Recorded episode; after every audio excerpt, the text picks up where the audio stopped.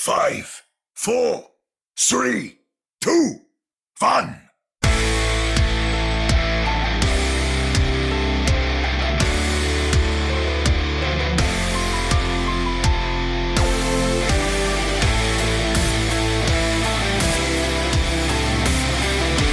Welcome to a very special bonus episode of the Ready Set Poem Podcast, your premier podcast to do with the Vancouver Titans and the Toronto Defiant, except for the fact we're not talking about the Vancouver Titans this week. And this this leads into sort of what we alluded to as a group last week, last episode. I am joined virtually, as always, by Jordan Etzer, Dr. JM, and Omni at OmniStrife, who you might refer to me or hear me refer to as Alex for the purpose of the show. I mean, we've we've shared your name before, but I mean, I, I have to change it again now. Yeah, yeah. But uh, we are going to be joined in just a short moment by Adam Adamou. You might know him on Twitter as at Grayson. Uh, in fact, if you're a member of Defiant Chord, you know who Adam is. But for those that don't, or maybe are new listeners, Adam joined our show as a guest back in 2020 and uh, provided us some context about the Overwatch League, about the Toronto Defiant that, uh, quite frankly, you don't get a whole lot of in our scene. And when he, uh, you know, extended the opportunity to join us again, obviously we jumped at it. He is the co-founder, the chief strategy officer, the head of esports for Overactive Media, the parent company of the Toronto Defiant, as well as the Toronto Ultra, uh, the Mad Lions, and then I think there is a Flashpoint franchise, which I don't exactly remember the name of. But the point is, he is joining us in a short moment, and he tells all. Um, like, if there's one thing I recall from our conversation two years ago, Adam's transparency and the answers that he provides is like crazy. Yeah. Like, you know, I sort of expect him to dance around, or at least I did back then. And it's like, no, here, here's the answer. I'll tell you. Like, yeah, I mean, al- I also the the leaks are pretty spicy. We knew about Reaper's Code of Violence challenge three years ago. We just couldn't, you know, spill the beans because because Adam the world wasn't ready. The world wasn't ready for it for Reaper. Yeah, um, he, you know, maybe he'll dish on the future of Overwatch three and four which you know might already be in development for all we know. But uh, no, I'm pretty excited. I'm pretty excited that he's going to join us. Well, we'll learn more about the Toronto Defiant. I want to give an opportunity for him to talk about how we got to where we are. I mean, the, Van- the Vancouver Titans of Toronto Defiant, they kick things off in season two. We're going up in what season five now? That's mm-hmm. right. Right. So there's been a lot of change in Toronto, so I'm plan on asking about that, and uh, we'll get to know more about the the roster that's been put into place, and and find out more about Overwatch. Will we be playing Overwatch two this year? I'm going to ask him that. Hold me to it. Come out and face me. I am pleased to be joined not only by Omni and Jordan, who I mean, y'all have gotten used to the three of us together, but we are joined by Adam Adam you might know him as Hat Grayson on Twitter. He is the co-founder, chief strategy officer, head of esports, probably the guy that also loads the dishwasher in the office for Overactive Media. Uh, welcome back, Adam. It's been uh, we we had you join us. It would have been just before the first sort of pandemic battle of Canada, which or just after, and that was a phenomenal battle of Canada. Every one of them needs to be like that. But welcome back uh, to the show. Hey, it's my honor and my pleasure, and thank you very much for bringing me back. And time really flies during a pandemic, doesn't it? it's it certainly does, certainly does. Um, you know, speaking of of time flying, we were we were talking about this just before we had hit record.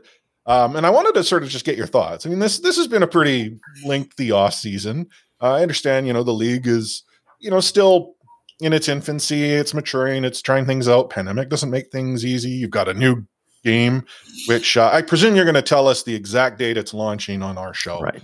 Um, but uh, you know, what have you been up to um, just during this off season, uh, being you know head guy in charge? Well, I mean, lots of stuff. If if you're talking specifically about uh, Defiant, um, really, it, it, it, it's been a very challenging process of trying to build a team and put together a squad um, when there has been such a big break in between uh, seasons, and, and also there's a game coming out that uh, we haven't had a chance to check out yet. Mm-hmm. Um, so we, you know, we we began our planning before the end of uh, of the season, and then we spent quite a bit of time postseason you know that was kind of really step one, figuring out what went wrong with uh, with the roster, the team, the coaching, the strategy. I think our our performance was at the lower end of our expectations, and as you guys uh, as you guys see, we we made quite a few changes to the to the team, um, and then really just trying to figure out. Um, you know the logistics of how we launch this next season, uh, not knowing when or the where or or or the what really being the main issues. Uh, the first chunk, I, I, would say, we spent quite a bit of time uh, seeing what players were available. It was a highly, highly competitive off season near that beginning period when everybody was positioning to get uh, to get players. Um, and then after we had most of the roster set up, uh, we've been filling out the um, you know the coaching staff. Uh, as you know, we've we've made a few changes there, bringing in Moby Dick. And uh, and uh, today, actually, I'm I'm happy to announce that Stella Park will be joining us as team manager. I don't know if we've made that announcement publicly yet. Uh, Stella is uh, Canadian educated, fluently bilingual, uh, English, Korean. Maybe she speaks other languages that I'm not aware of, but she speaks those two languages very, very well.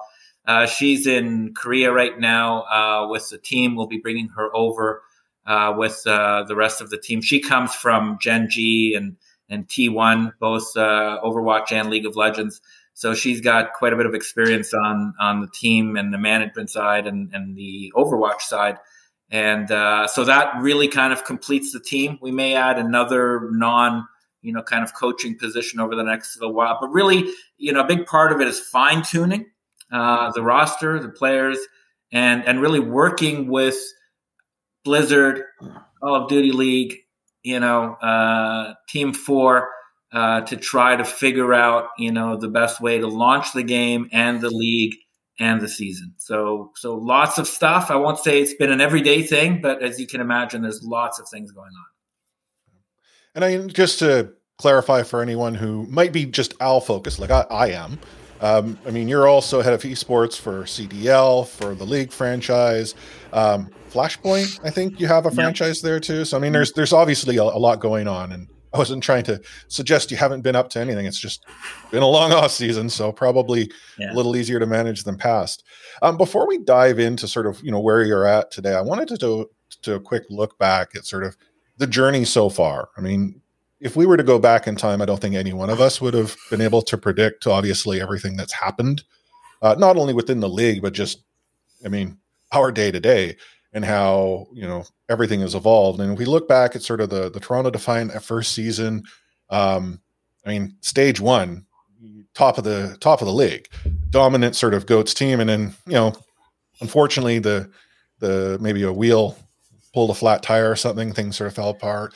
You go into the, that second season, hey, we've got homestands, and I'll be honest, we were hyped. I know, like Alex and I here, we had already scoped out our seats for the homestand here in Vancouver pandemic, sudden shift.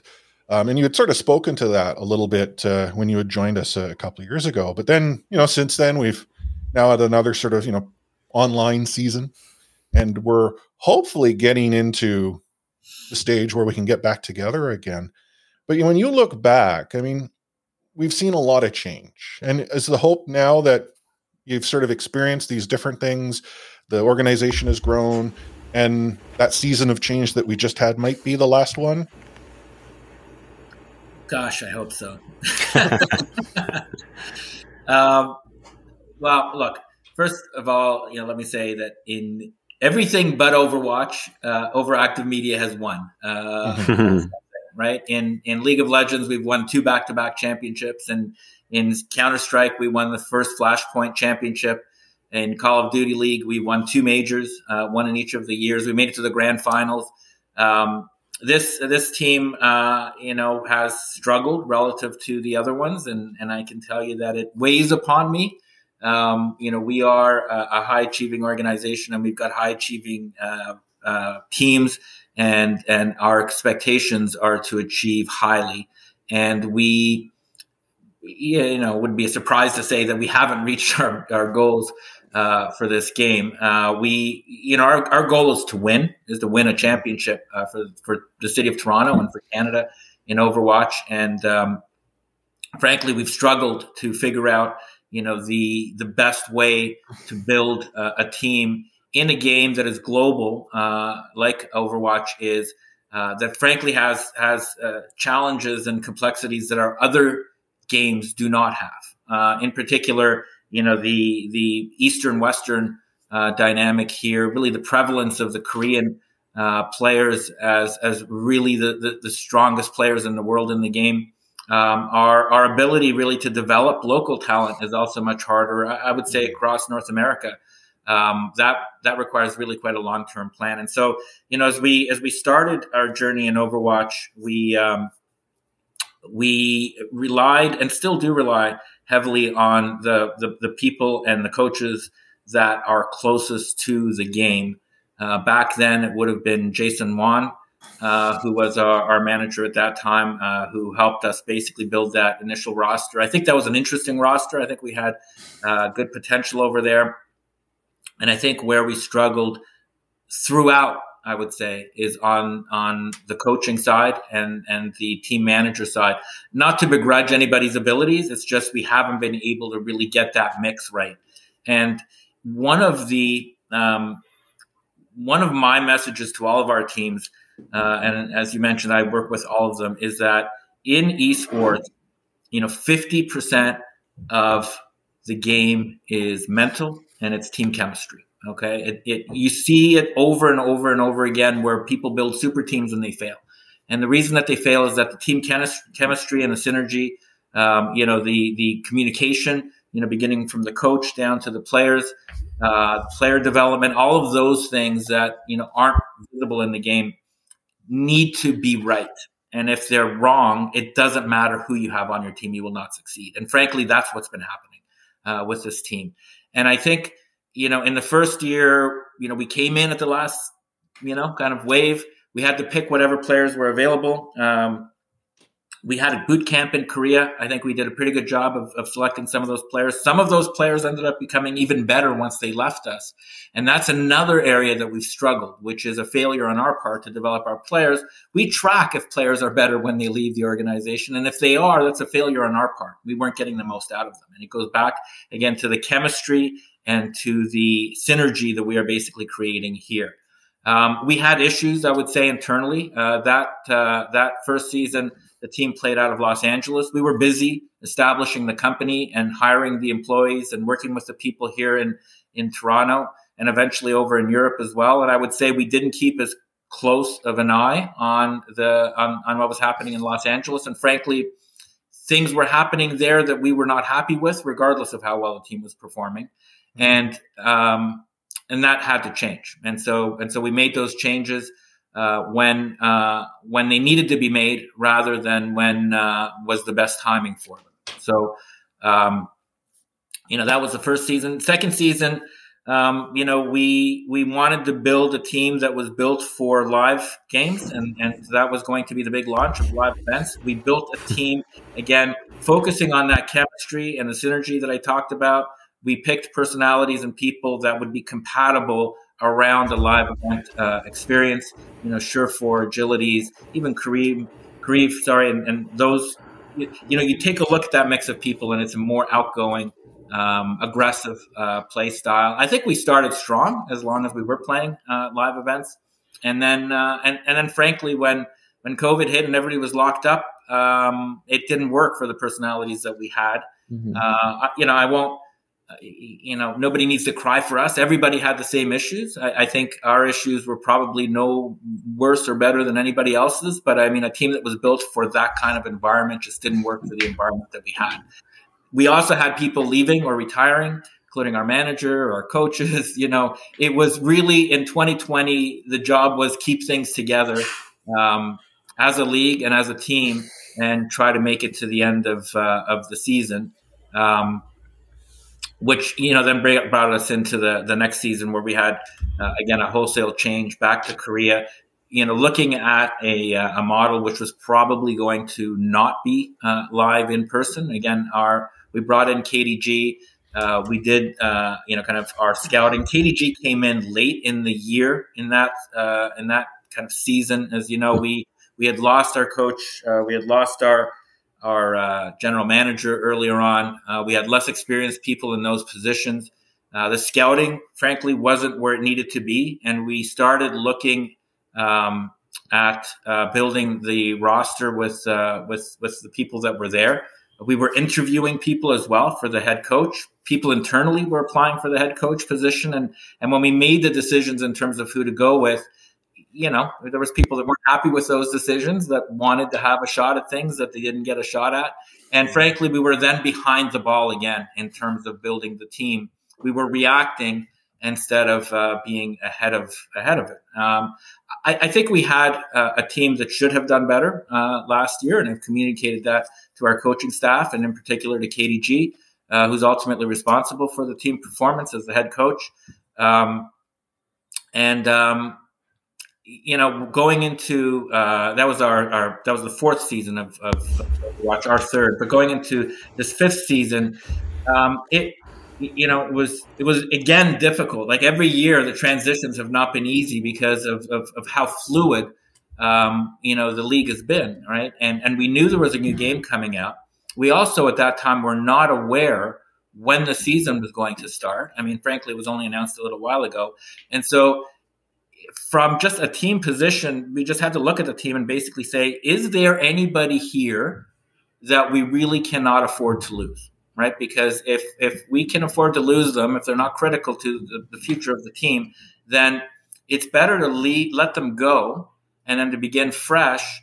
Um, you know, part of which is we have to pay them all, you know, the whole time that is there. And so, you know, you've got six months of basically paying people, which as a business is very difficult. Some of these guys are pretty highly paid to basically keep them on a payroll when you don't know the game, you haven't succeeded, and you don't know what the future is going to hold. So, so that was some of the main driving force behind why we decided to basically do the things we did at the end of this season, and frankly, why we also decided to keep Heesu. Um, among the people that were there. We we do think DPSs are going to be important, and and we already had a pretty dang good one, so we decided to hold on to him. Um, and so and so you know we started to rebuild again uh, uh, with with the current roster. I think. Um, you know, I, I won't make promises going forward, but we did, you know, look forward and decide you know, we want to go with a younger roster, right? We want to go with what works for all of our other teams. And if you look at our other teams, they have all succeeded by, by basically doing very good scouting, bringing in younger players, developing them over time with a regiment that includes, you know, scouting, strong player development, game theory, and, and strategy. And that's what we've done to win on every other team and now with maybe, you know, kind of one transition here for Overwatch 2 where we're going to play on various different builds of it and then going back into a full Overwatch 2 um, in 2023.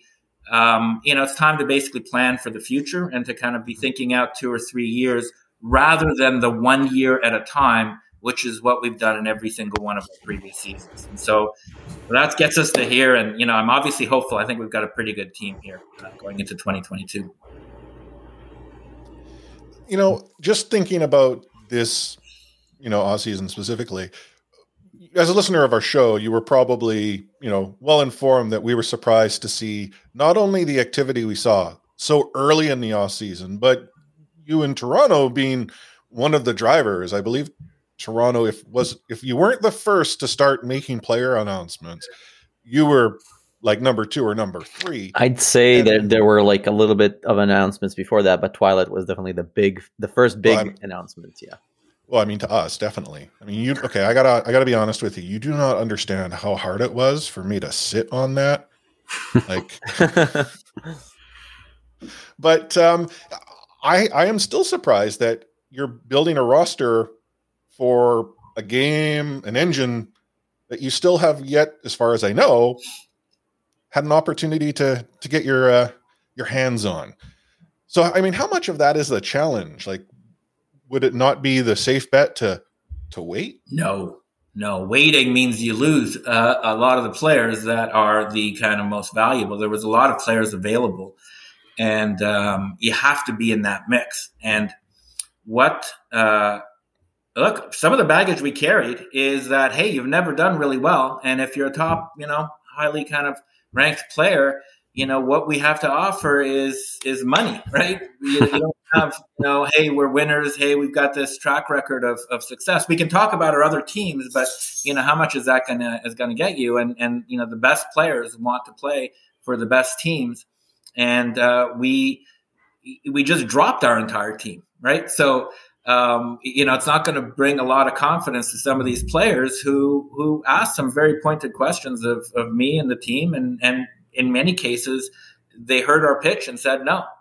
Um, and so, you know, Twilight was strategic in that sense. We wanted to go out and get Twilight and beat everybody else to that punch. Uh, Twilight had, um, you know, notwithstanding, you know, some of the other issues, I think he had a good experience in Canada um, you know, previously, and I think he was he was very much open to playing uh, with us, and we that we valued that, and we also thought, hey, if we go out and sign Twilight and make that announcement soon, it'll send a message to everybody else that we are competing to win. Uh, uh you know, we're not going to go for a budget uh, team this year, and and frankly, that opened up some conversations.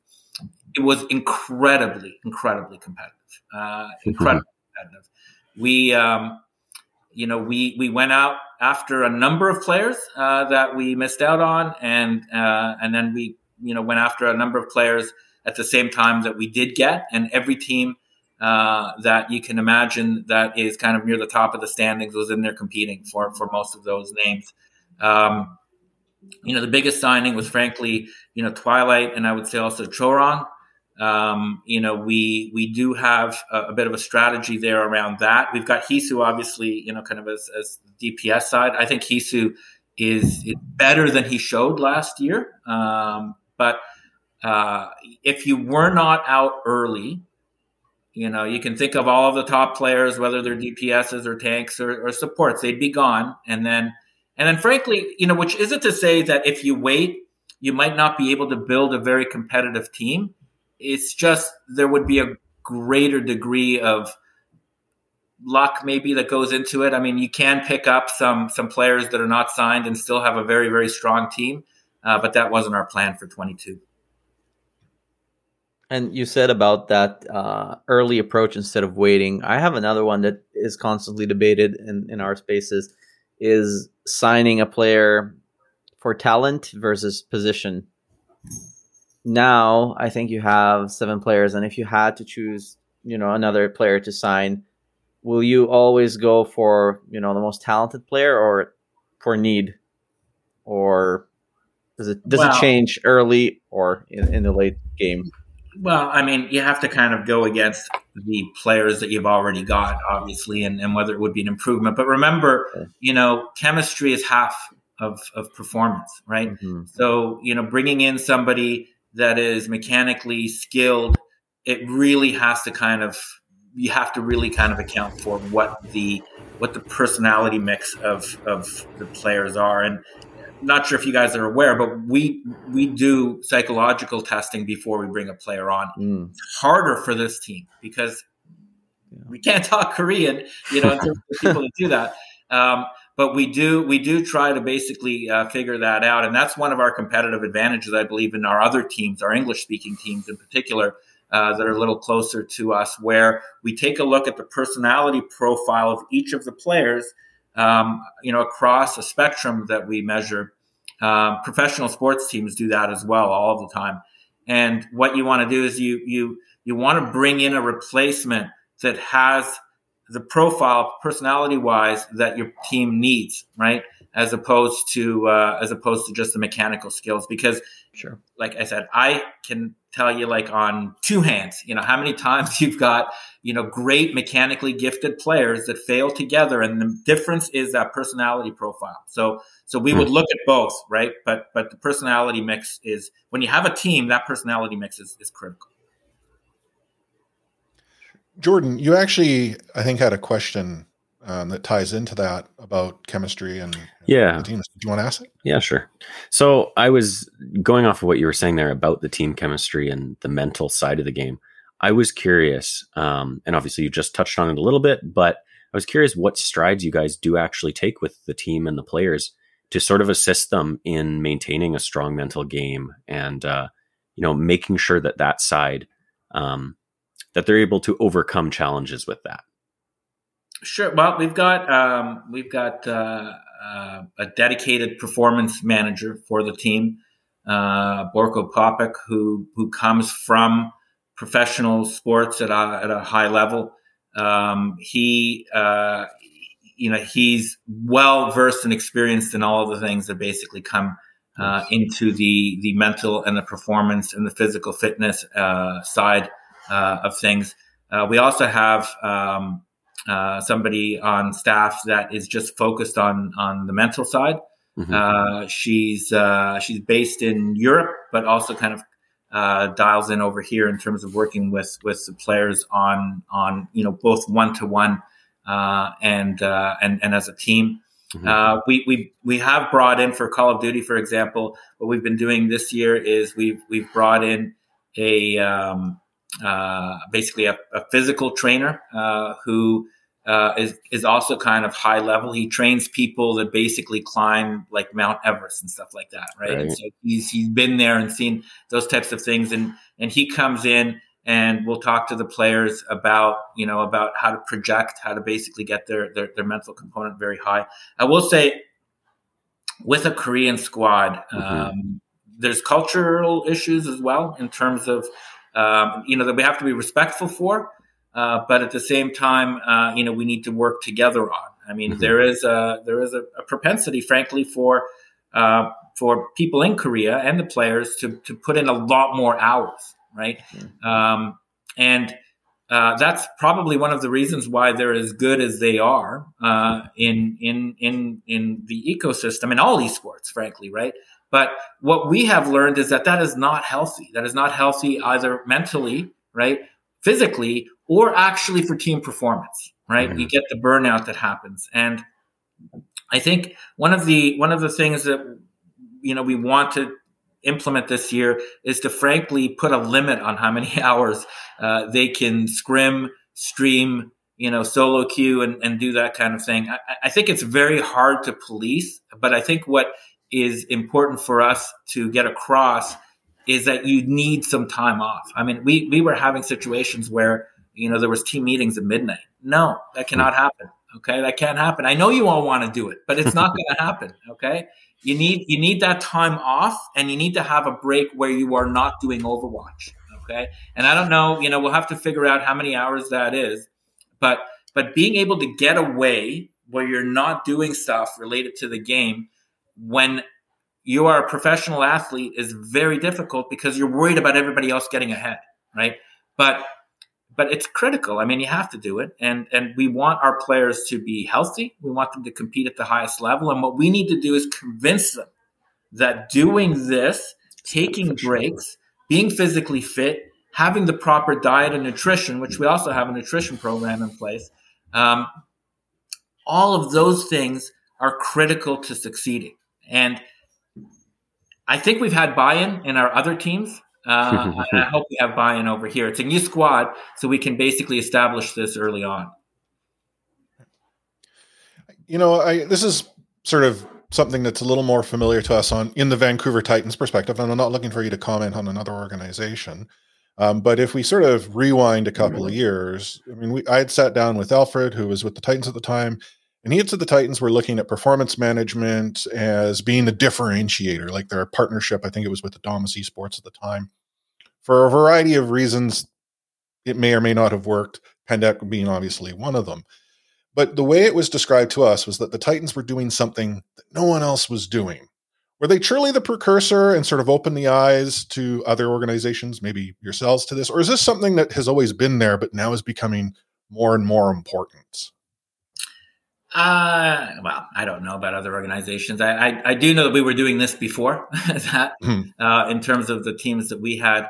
Um, it, you know, again, from our perspective, and I, am not going to say we're the only ones. I think we are very good at doing it. Um, you know, our, our, um, our entire focus top to bottom is, is not on winning, right? Winning is a consequence of the things that we do, right? But it's not the objective because we don't play the game, right? The, the, people that play the game are the players, and unless you're playing, you've got to basically do the other things that come in there, right? And so when we measure our coaches and our performance staff, we don't measure them on winning or losing. I mean, okay, look, it's sports, right? Losing probably isn't good for your career, okay, but that probably means you're doing other things uh, incorrectly. So when we break down the components of performance, we, we, we basically break it down into three parts. And, and the first one is, is scouting, okay? Critical, critical to the long term success of a team is your ability to basically find not only the next best player, right? But, you know, the, the roster composition, the psychology that I talked about, and the, uh, the scouting of the opposing teams. Okay. So we measure scouting, then we measure player development. Okay. And that is, are the players improving over the course of the year, both individually and as a team? You want to be better at the end of the year than you were at the beginning of the year because you have all of the benefits of the year that you've been together to improve, right? Mm-hmm. And and we measure that and we, we want to take a look and see it, are the players better and then we also measure that by seeing when the players leave are they better somewhere else right if they're better somewhere else that means that we're doing something wrong uh, if if we're not getting the most out of them and then the third component is is the strategy that i that i talked about in terms of the game strategy a lot of the things in terms of the performance that you're talking about goes into the second part, right? So creating that environment to make the players be as good as they can be. And that is nutrition, that is mental, that is physical, that is time away from the game. Um, all of those things are measured and implemented across all of our teams. And I think it's one of the reasons why we win consistently. And if you take a look at all of our teams that have won, none of them have been built with the most expensive, most popular players. It, it is that model, right? League of Legends, we won back to back championships with rookies. Okay. The, the Flashpoint Championship, that was a young team that we scouted that was not on anybody's radar, and we developed them over time. If you take a look at our Call of Duty team, you know, these were mostly European players that nobody in North America wanted to put together, but we scouted them. We understood the position. And once we got once we got the psychology together, we made some changes there last year, and then the mix of the players and their communication improved massively. Once we got that chemistry right, we saw them perform. And those are the things that we focus on. I can't really speak to the other guys, but what you will see us doing is that. And when we do not succeed, we can go back and not say, hey, this player didn't do that or this player didn't do that. We can go back and say, where did our scouting fail? Where did our player development fail? And what was our failure in the strategy? And those are the things that we can be held accountable for. You know, looking at, at this upcoming season, we we obviously just got news as to when it will start, things kick off. Um, and I mean, as a listener, you've heard me sort of gripe about this, uh, the old man yells at cloud moment, where we have the league uh, get underway and have these what would be early afternoon or even mid afternoon for someone you know such as yourself on Eastern time zone matches during the midweek. Um, thought I would take the opportunity to ask you. I mean, is that just a necessity of how scheduling needs to be, or is there actual data that says we're actually going to get the audience we expect here that we would have otherwise not received? Because, like, I think back to season two, and I'm not going to suggest, you know, you having to stay up until the wee hours of the early morning to watch a match based in LA was beneficial. Mm. And I understand it's an international audience, but I mean, I'd have to think if you think of a regional market that you want to embrace, it's kind of complex. Yeah. To have something then. Yeah. And believe it or not, I mean, actually, we probably will believe it. There is lots of data. okay. And okay. Uh, the Overwatch League has access to all sorts of data. And, you know, they, they don't just pick this kind of up randomly. They, they, they do try to figure out you know what is not only the biggest impact for the global viewership but also they take into account things like vod viewership uh, after the game and if there's regions where they think there's going to be more pickup on vods maybe they make it uh, they, they, kind of schedule it on on that basis because that's the key is is the global viewership then you've also got you know korea is 14 hours ahead of us here in the mm-hmm. east right and then you've got uh, europe is depending on where you are you know five or six hours uh, ahead. So, you know, no matter what time you find, somebody is going to be unhappy. There's no question. And, you know, we do, we do have teams in Europe and, um, you know, they have struggled with the time zones probably more than anybody else. And, you know, while it may be inconvenient a little inconvenient here in, uh, in in the East Coast or the West Coast of North America. It's super inconvenient if you're six hours ahead. Um, yeah. So, you know, there's no great, there's no best time. The only the only thing mm-hmm. you could do is is maybe have different divisions, a European one, a North American one, and an Asian one, eventually, uh, so that you can basically focus those on on the best time zones. Uh, but that's not where we are right now, and and I, I think the scheduling is done on the basis of maximizing viewership and doing the least harm. Yeah. Well, and I, you know, sort of segue from that, the difference that the Overwatch League is sort of presented compared to other esports leagues and CDL to some respect is this regional connection. You have the Toronto Defiant, the Vancouver Titans, um, and then you have the Los Angeles Valiant, who are, I presuming, taking one for the league by by repositioning elsewhere. But the point is, is that it starts to almost go against the grain of gaming, where it's it's guild based, clan based. You could be international. Um, is that a constant tug of war, or is it sort of the the regionalization of the teams is simply just a strategic effort to go to the broader global audience and you know the toronto defiant become the next liverpool for instance yeah. i was going to say man united but i'm not sure the feelings um yeah well look the i think the decision to go with city-based teams has been a successful one. I think there's lots of debate. Uh, you know, Call of Duty does the same thing. Other other esports don't do that, right? Um, I can see firsthand that there is a connection to the cities uh, by fans, right? It, it, it just creates something that they can better relate to. You know, our our our teams also have large fan bases outside of Toronto, and and we track that, and and you know both uh, Activision Blizzard leagues have data that they can share with us in terms of followers and viewership and all of that kind of thing. So, so we do see that there is, you know, kind of a local connection, and then and then that is growing, you know, kind of globally depending on the team. Um, and so I wouldn't change uh, the model that we have. The the other thing is just from a business perspective, you know, Jordan, you've got Bell there on on your on your jersey.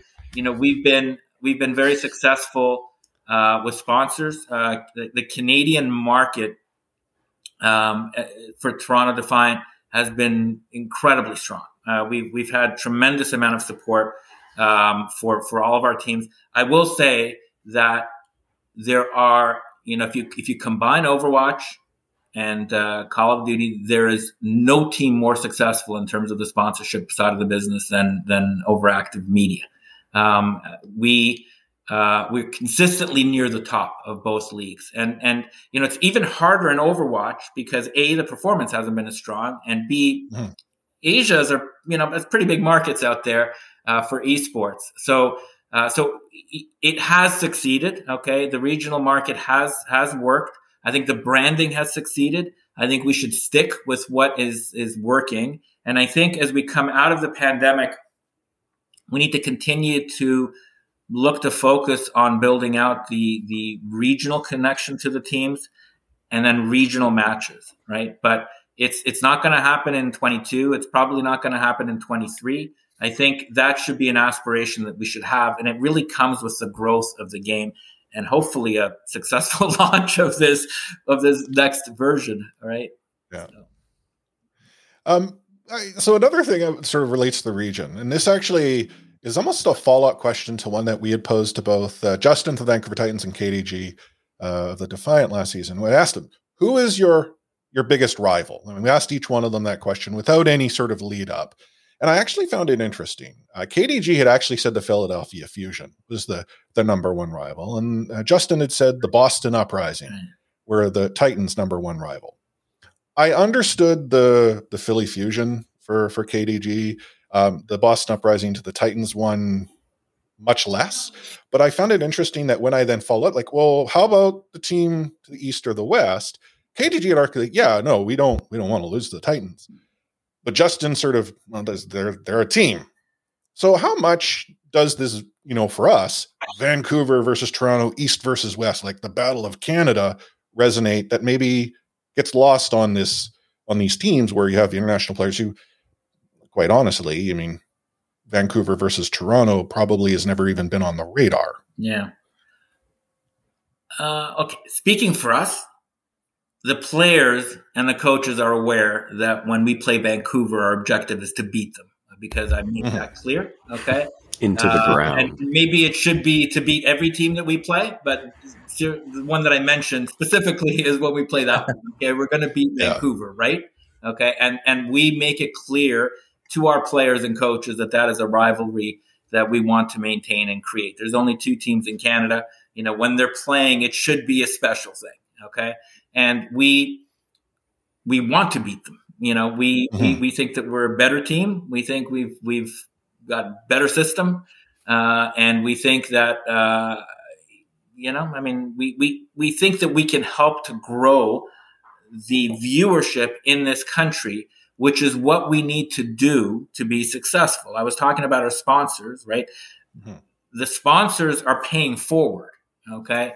Um, the viewership is where it is, but you know our objective, both uh, Toronto and Vancouver, needs to be to grow viewership in Canada. Bell doesn't care about being big in Texas or or you know Chengdu, right? They care about the viewership here in Canada, and you know whether it's breadsticks or whether it's Bell Fibe, you know, uh, helping to promote each other, right, in terms of and the audience. And one of the reasons why we reach out to guys like you guys, right, to kind of promote it is delivering Canadian audience is a deliverable. It is something that we are, you know, kind of we need to develop. And if it isn't, if it isn't a top notch objective, then I would say it needs to be because we we need to get this audience in Canada, the viewership for Canada. We need to increase it, you know, not by 10 or 20%. We need to increase it by 200, 300, and 400% over the next little while. And, uh, look, we could sure use Vancouver's help if they if they want to do that. Certainly, we're doing what we can over here too. Um, you know, I'm going to actually talk about something we, we discussed on our, our last show. Because again, news came out and we don't know much more than opening weekend, but we started looking at the calendar as, you know, content creators do. And we noticed that the Canada Day long weekend uh, happens to be a weekend this year. Um, what are the odds that Vancouver and Toronto have a Battle of Canada on the Canada Day long weekend? Or is that maybe something you don't know, can't say, or we'll get there when we get there? Yeah, we'll get there when we get there. I, you know what? I, I actually, uh, I don't know for sure what uh, we're happening. I do know. I'm trying to think.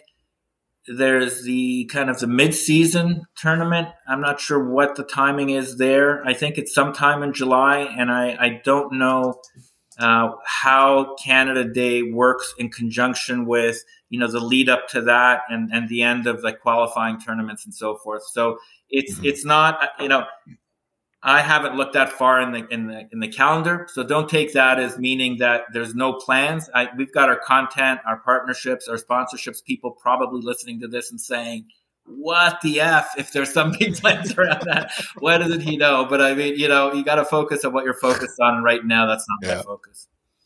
Yeah.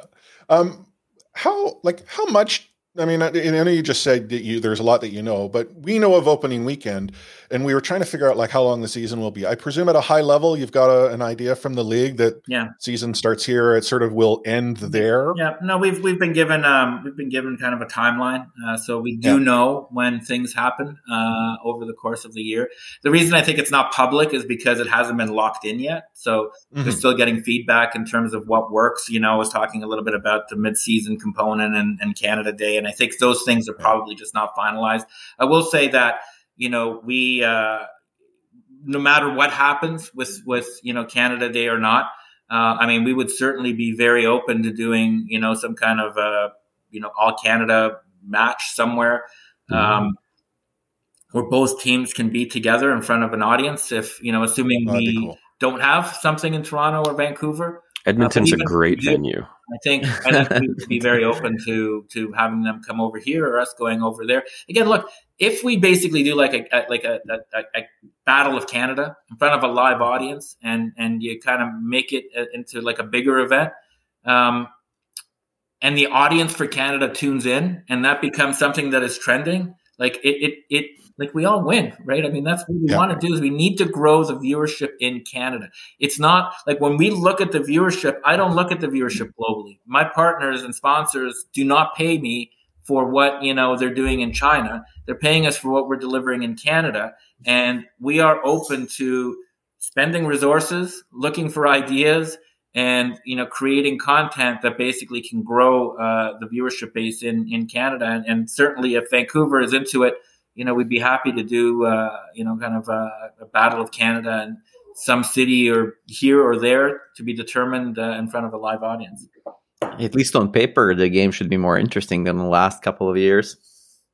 Uh, well, I think you know what. I think Vancouver could uh, surprise this year, and I think uh, hopefully Toronto can as well. I think it would be For sure. You know, I, I I will say that first year, uh, you know, kind of going back, like what did the rest of the world think of that Vancouver Titans team? I mean, that's kind of a question that doesn't get answered because nobody else did what they did, right? And yeah. everybody knew the runaway was available and nobody thought they would be as good as they were, right? I mean, we mm, certainly yeah. had a chance to buy them because they were basically, so, you know, kind of marketed for everybody else. And the view was at the time that there's no way that a, you know, that a contenders team is going to be at that level, you know, in the pro leagues, right? And uh, and they went out and they basically they basically did that. They paid up and they obviously proved everybody wrong. And if you're talking about Adamas or whatever that kind of stuff, the thing that Vancouver did to change the league was basically signing, signing that roster and then showing that that talent in that next lower tier, the top mm-hmm. teams there, mm-hmm. can compete with the top teams over here. And if you look at how the scouting and the development and the player stuff and the thinking has changed since then, and the signings that have been made, mm-hmm. that's all been driven by that particular move. But even though you know, we didn't succeed as well as uh, Vancouver did. You know, that viewership in Canada with that run and the enthusiasm yeah. in the grand finals, that did as much to help us, mm-hmm. you know, as if we were there ourselves, right? You know, beyond yeah. the obvious that I'd like to be there, the growth in the market for Canada, you know, was was tremendous, and so we we all benefit from having competitive right. teams here and there. Yeah, looking back at that team, it actually, you know, highlights your comment about pre-existing chemistry and how players fit with each other. And unfortunately, we saw how many of these players that were on Vancouver, uh, especially of course with Twilight being an exception, didn't really succeed as much uh, outside of that particular uh, squad. Yeah, and that team synergy and team chemistry—that's another thing that came out of that. I mean that that that uh, that run I think was historic, more so than anything else that you can basically talk about the franchise in terms of their performance stuff. I mean, and and maybe they weren't really sure it was going to turn out as well as it did themselves. Mm-hmm. But you know what happened there was basically taking that squad and mixing that chemistry with the mechanical ability, keeping them together and bringing them in here. You know, half of it is mental chemistry, half of it is ability, and that basically that, that was like validation not only for Overwatch but for esports in general of of the keys to to success. And and like we've used that lesson in our other teams. And and that's one of the reasons why we focus so much on chemistry. Like bringing in players that can play together uh, and that know each other is a tremendous advantage. And, and that's one of the reasons why frankly our teams have not done as well. We haven't done that as well as we could have. And even this current year you know we're going to have to have a time where the chemistry is being built because these players haven't played together. And, you know, I mean, that's, that's, it's something that is difficult to do. Mm-hmm. Um, and Vancouver just basically picked it up and said, "Boom! Okay, here's here's our entry into esports." I mean, it was it was historic. It was incredible. I um, I mean, Tim Holloway had joined us on a show that uh, later in that season, and I mean, he had said as much. You know, did we expect the success we were seeing? We thought we'd be competitive. Like I think it, it exceeded expectations internally for them, and unfortunately, it didn't all work out in the long term. Um, but uh, I have to think that uh, the next big thing the Vancouver's done to the market is breadsticks, right? Like, I mean, is it now the search for the the next breadsticks moment where? I mean, breadsticks was trending worldwide, and I think like, how do you recreate that from a marketing perspective I guess you have to lose. I don't know. You know. I don't know. Uh, you know, I think uh, you know we had the same thing with uh, with Bell Fibe for our Call of Duty mm-hmm. team, right? And uh, those are validating moments to our sponsors. And I don't mean to get into like all of the, the, the business stuff of it, um, but the you know when when Bell Fibe is trending because you know everybody's talking about the reason that our team is doing so well is because of our incredible internet, which it is, by the way. Um, you know, Bell B- Bell wants to be cool with with the generation of people that play Overwatch, right? And Yeah. what other thing does Bell do that can make them that cool as they did with that moment when they were trending across all of Canada and the world, you know, kind of the young people of the world were basically talking about, you know, our success being related to Bell Fibe, right? There's mm-hmm. nothing else that matches that for for Bell. You know, there's there's the you know the mental health stuff that they do that's a broader audience that's a different audience i would say than than the esports audience and and and i would say you know the breadsticks thing the only thing i think they missed is putting the brand name in front of the breadsticks kind of uh, things so people would know what you're talking i mean i even forgot what the sponsor is but i think the uh, you know i think those things you can take them as case studies and then go back to your partners and basically say where else can you get this kind of a return? Right? And i don't think there is anywhere else you can get that kind of return. So, jumping off of all that, is there another organization or team in the league that you look at and you say they're doing it right? They're nailing exactly what uh, what they need to be. Um, sure. I, I mean, I would say the, the first one that comes to mind because we're pretty close to them uh, would be uh, Envy and the Dallas organization Sure. over there, both uh, Call of Duty and uh, Yeah. and Overwatch. Uh, they've um, they get it. I would say uh, we, we we we exchange notes quite a bit. Mm. If you take a look at the at the statistics for particularly the business side, uh, you will see those two names up near the top in both of uh, the leagues that we're in together. Mhm. Um, but they also understand you know, the importance of live events. You know, they I'm not sure if you guys are aware, but they've partnered you know to operate the Arlington Esports Stadium over there, where they basically now have uh, that outreach. They um, they merged with Optic uh, on on the other side. They um, got very strong competitive components to it. I think I, I often accuse them of overspending and hurting uh, the ecosystem, but they just basically tell me that I'm too cheap. Um, so, you know, I, I would say Dallas uh, is is, a, is an organization we have a great deal of respect for. Um, you know, I, I would say uh, New York as well is another one that we are are very close to. Atlanta, I would say, uh, is another one okay. uh, that we think is is doing a pretty good job in terms of you know combining the business with the performance. And um, you know i mean i i think if you want to be in sports you should want to win. And i Mhm. would say uh, I, I would say that i wish that was more you know kind of pervasive throughout all of the teams. The, the desire like you're not going to win every year but you, Mhm. you, you, you you gotta go through the motions of trying to win at the very least. And and unfortunately, you know, the economy hasn't been equal to everybody, and I understand that. And maybe it hasn't been fair to some teams because of time zones and the model has changed in the pandemic. But uh, it really hurts the um, it, it hurts the game if you've got a third of the league that isn't really kind of competitive. Right. Mhm. You know, as we look to sort of wrap up our, our time together with you, I thought I could sort of throw some um, hot uh, stove topics your way to see if I can get some instant reaction. And the first one I'm going to actually go back to. We're start talking about the battle of Canada, the possibility of live events and the fact that you just mentioned Dallas. Dallas and Houston have had some some success reintroducing live events, like the end of season battle of Texas. Like just hearing the live crowd and the energy that gets generated in the broadcast, something else. Uh, we going to see some uh, live events in Toronto. I hope so. Cool. Uh, Overwatch 2. Are we going to be able to play it this year? Yes. Wow. Um, well, those are my two hot stove topics. I didn't expect the quick answer. I, think- you know, I think, I think, look, I, I think, um, I think, um, you know, the plans for Overwatch 2. Let me take a step back. Every publisher Too late. is super secretive for no apparent reason. Okay, and Activision Blizzard is no kind of exception. You know, whether it's Riot, whether it's like we deal with a whole bunch of them. Microsoft with Halo, like they have this kind of Ubisoft, whether it's esports or not, right? They have this kind of view of everything needs to be top secret. Nobody can ever know. Everybody signed an NDA, and it all leaks anyway.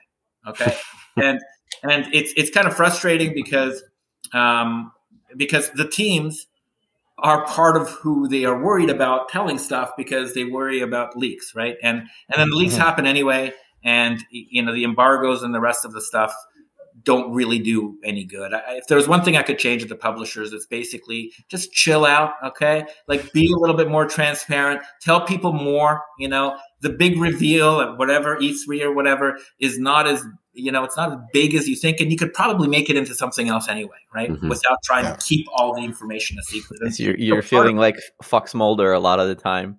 Yeah, yeah. but part of part of what we deal with is that, right? But I think yeah. I think that you know, um, I think that Overwatch League in conjunction with Overwatch 2 are going to be very closely associated over the course of the year. I expect that our players and coaches will get will get a copy of uh, the game soon. Um, I think um, I think that most of us know the timing of that now, uh, which is which is good, right? And um, yeah. you know, and I think I think that um, I've always believed that Overwatch 2 will be available widely in 2022. Um, I, again, I'm not I'm not kind of saying that on anything that I could, you know, kind of be embargoed about because I don't know, but I'm just kind of watching, hearing, listening, and my expectation is whether it's the final or whether it's a wide beta or whether it's something in between, I think that people will be able to play Overwatch 2 this year. I mean, for I'll be honest, it's exciting for us um, because we've you've heard us talk about it. We we like the game, we enjoy it.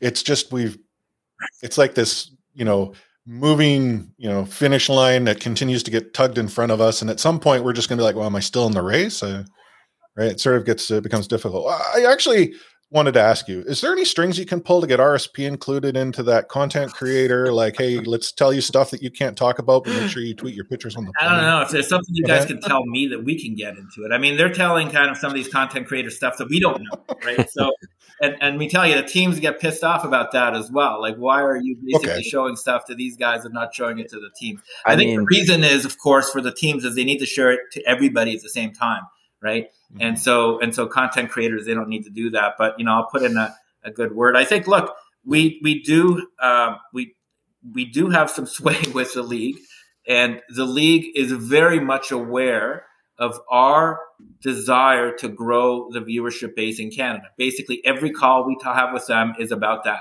Okay, and mm-hmm. so you know, podcasts like like the ones that you guys collectively run and this one are are important to that because it is important for other people to be talking about Overwatch rather than just us as teams and our content, right? And, uh, yeah. uh, and, and it's important for us, for you guys to be successful and for you guys to grow your, your, your viewership and to have access to things that are meaningful enough for people to want to tune in, right? Um, and so, you know, we can certainly you know, we can certainly talk about that uh, again. As you guys know, I've been big supporters of what you have been doing for the reasons that I'm saying here. I also think that you guys, yeah. you guys, in terms of the way you run your podcast, are consistent with our values in terms of the way that we approach it. You know, we're not loudmouthed. Uh, you know, kind of we don't dismiss, we don't insult. You know, we tend to want to be positive, and, and you guys tend to do the same thing. And, and look, there's been an awful lot of things uh, that have been that could be very negative. Uh, and you guys have touched on a lot of things. I would say uh, dealing with the ecosystem in a very sensitive way. Um, and I think I think you've proven that you're trustworthy, um, and that you know you've proven that you basically have the staying power. I mean, I, I sometimes worry that you guys are going to shut things down, and I would say you know don't. Okay, it's it's 71 days I think uh, as of Tuesday here before the the season starts. I think I, I, I don't mind expectations being low because based on what I know, uh, we're not only going to exceed them, we're going to blow past them as a league and mm-hmm. hopefully as a team as well. Yeah. There's no problem. we can have a, like an hour episode discussing the new Reaper skin next week, so. which we probably will. Uh, well, thank you. I mean, thank you for those kind words. I, I I think back to when you first joined us, you know, just two years ago. We were a Vancouver Titans podcast, and I mean, I'd expressed to our listeners, and I've expressed to you privately, it's been an interesting relationship on this side. But the one thing that we've always come back to is that you have supported and embraced us, and not only just us, you know, When Watch Point, uh, CAE Sports crew, uh, the High Noon podcast. Like these are content creators in this space, and it it provides us recognition. It's you know the intrinsic benefit of knowing that what we do matters, but it does empower us to want to continue to do it.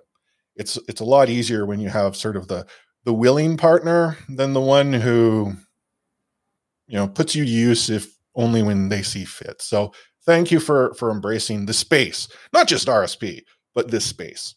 Well, I appreciate that, and like I said, if we do have an event in Toronto uh, this year, you guys are all welcome to be our guests. We will, we will, you know, I mean, it'd be great to do like a podcast over here, uh, give you guys access to the players and, and all of that kind of stuff. I mean, it will be, uh, you know, look, I've, I've, I'm a fan of your podcast. I've been listening to it for a long time.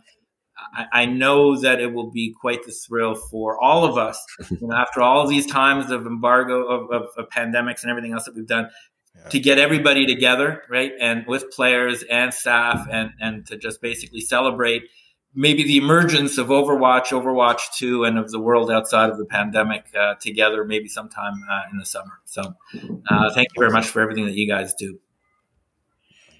Yeah, it would be cool to be live from the Canning Canada Creator Lab here in Toronto. um, I mean, we are obvious on the clock. I want to be respectful of your time. Any any last questions, Alex, Jordan? No, I think we're good. I'm. Um, it, it's surprising. I had a whole slew of questions, and you just went on and answered most of them before I was able to ask them. So keep me talking. You never know what's going to happen or come. That's true. That's true. yeah. All right. Thanks, guys. Ah, impressive, if I do say so myself. All I can say, gentlemen, wow. It's a big drop, mic drop moment. Yeah. yeah. You know, oh, Jordan, sorry, I just I'm I'm still in shock. No, I was going to say that was uh, certainly not what I was expecting. Much more. Well, I mean, we'd we'd sort of talk to you about like, yeah, when we had this opportunity to talk with Adam, you know, here's here's sort of the information he provided. Like, it's just wow, this is unbelievable. But you know, it's one thing for us to tell you; it's another thing to listen to the show, and then it's a third thing to actually you know, ex- experience it. And I I can't speak for other organizations or ownership groups of the Vancouver Titans, but for the sake of transparency, when we reach out to, to Overactive or we reach out to Adam, he will respond and to me, that speaks quite highly of how they approach the business, how they approach the scene. Like the Toronto Defiant fans, I think, are in for some some pretty cool times this season. Yeah, there are lots lots of exciting stuff. Um, I Wow really does sum it up because that was, I mean, for me, this is the first time I've been in this situation. Um, you know, getting the opportunity to do something like this. Obviously, I was happy to just listen um, quite a bit. Uh, but it's because Adam is so forthcoming with with just everything that's going on. Um, I personally really do enjoy hearing the sort of more business side of all of it and the inner workings about how a lot of these things work and how these conversations are happening. So. And I think, as he had pointed out, we have what seventy some odd days left before the season kicks off. And mm-hmm. there's, I mean, he clearly sort of intimated we're going to learn more about things in the the coming weeks, the coming months. Um, we didn't learn about Overwatch three or Overwatch four. I'm Too a bad. little disappointed. We learned about Overwatch six. Oh, it was off the record. I'm sorry. Well, we'll have to edit that out. Oh, post production. It just falls to the floor, and all yeah. our listeners miss out. Um, but no, I mean, I, again, I hope you as a listener in, enjoy this bonus show. We'll be back next week uh, with our regular show. If you happen to be listening to this on on One Man Watch Point, you know, please, uh, you know, give Jordan some some major plaudits. He's he's carrying the load here. Oh yeah, I I was definitely leading that conversation. but uh, no, it was it was definitely uh, good fun. And I, you know what, I think we need to get Adam back on. Um, in a shorter turnaround than two years because it's been, you know, really two years since he joined us. It would have been, I think, what May of 2020 was when we last spoke to him, had him on the show. It's not just we get others. I think there'll be an opportunity to speak to to KDG. We've got some feelers in to get someone from the Titans to join us. Uh, so far, very well. Let's be honest, no success, but that doesn't necessarily mean outright failure. We're still working on that side. Uh, but we remain the premier podcast to do with the Toronto Defiant and the Vancouver Titans. but uh, normally I'd ask for final words of wisdom, but I, I didn't come prepared with any. Did, did you guys come prepared with any words of wisdom? I mean, it's my wife's birthday tomorrow, which means that by the time you hear it, it is her birthday. So I'll just extend my, you know, my loving happy birthday, and uh, that's it. Oh, happy Yeah. birthday, Lena! Yeah, Yes. I, I'll um, I'll also announce as a present that the Overwatch 2 beta is coming out February 30th. So see you then. I I am I am booking February 30th off right now. preload is on the 29th. Uh, well, on behalf of Jordan Etzer, Dr. J, I'm the host of One Man Watch Point, and obviously our chair here at RSP, Omni at OmniStrike, myself, Chris at Light Force, signing off this special bonus episode with those magical words. Catchphrase!